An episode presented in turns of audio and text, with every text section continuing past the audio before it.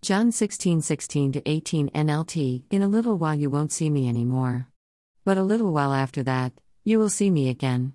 17 Some of the disciples asked each other, What does he mean when he says, In a little while you won't see me, but then you will see me, and I am going to the Father?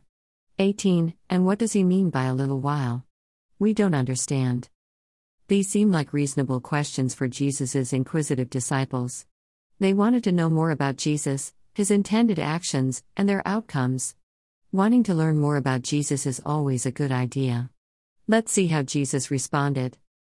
John 16 19 20 NLT Jesus realized they wanted to ask him about it, so he said, Are you asking yourselves what I meant? I said, In a little while you won't see me, but a little while after that you will see me again. 20 I tell you the truth, you will weep and mourn over what is going to happen to me, but the world will rejoice. You will grieve, but your grief will suddenly turn to wonderful joy. Jesus' answer and explanation seem to start with some more mystery. He hinted strongly at his impending death, but introduced new ideas you will weep and mourn, the world will rejoice, and grief suddenly turn to wonderful joy. The Lord's apprentices seemed slow at grasping the fact that he was talking about his looming death. After all, it's not normal for a healthy life filled person, especially one who had recently raised dead people to life on numerous occasions, to talk openly about dying so soon. However, this is exactly what Jesus was doing. He explained further with a simile. John 16:21 NLT It will be like a woman suffering the pains of labor. When her child is born, her anguish gives way to joy because she has brought a new baby into the world. Jesus likened to the labor pains of birth what he was about to undergo. The indescribable pain of giving birth to something new is eventually eclipsed by the joy of bringing new life into the world. Our Savior was obviously talking about his arrest, false trial, torture, and crucifixion. But he revealed to his friends that this was no ordinary death.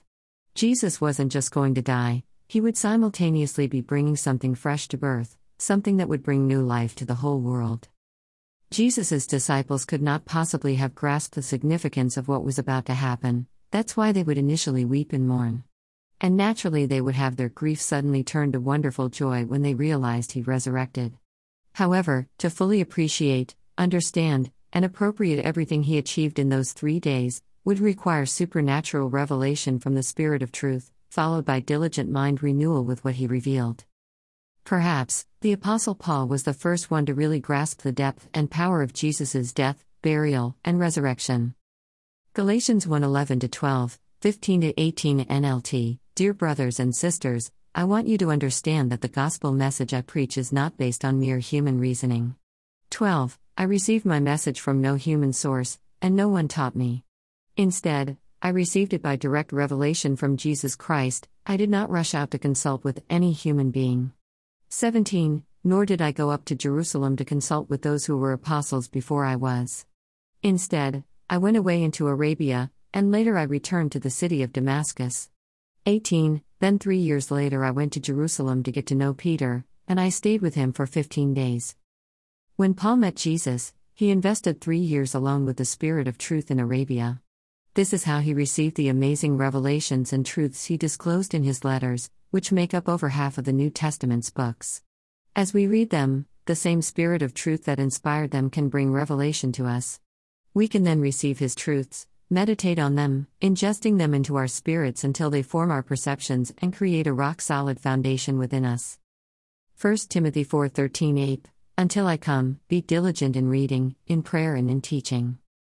For us, the process of denying our old self, taking up the cross of study, learning, mind renewal, and devoting ourselves to reading, prayer, and teaching is like a micro experience of Jesus' death and resurrection.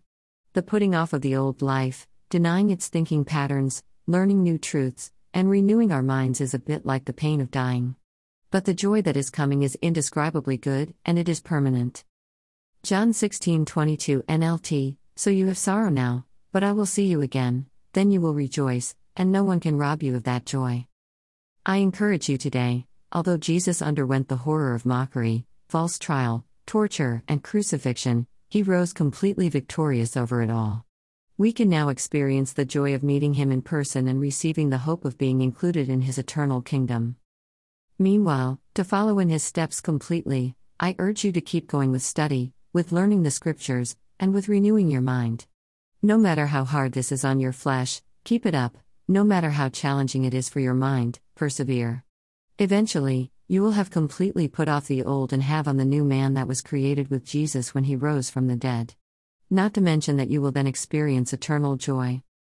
Hebrews 4:11 KJV Let us labor therefore to enter into that rest, lest any man fall after the same example of unbelief.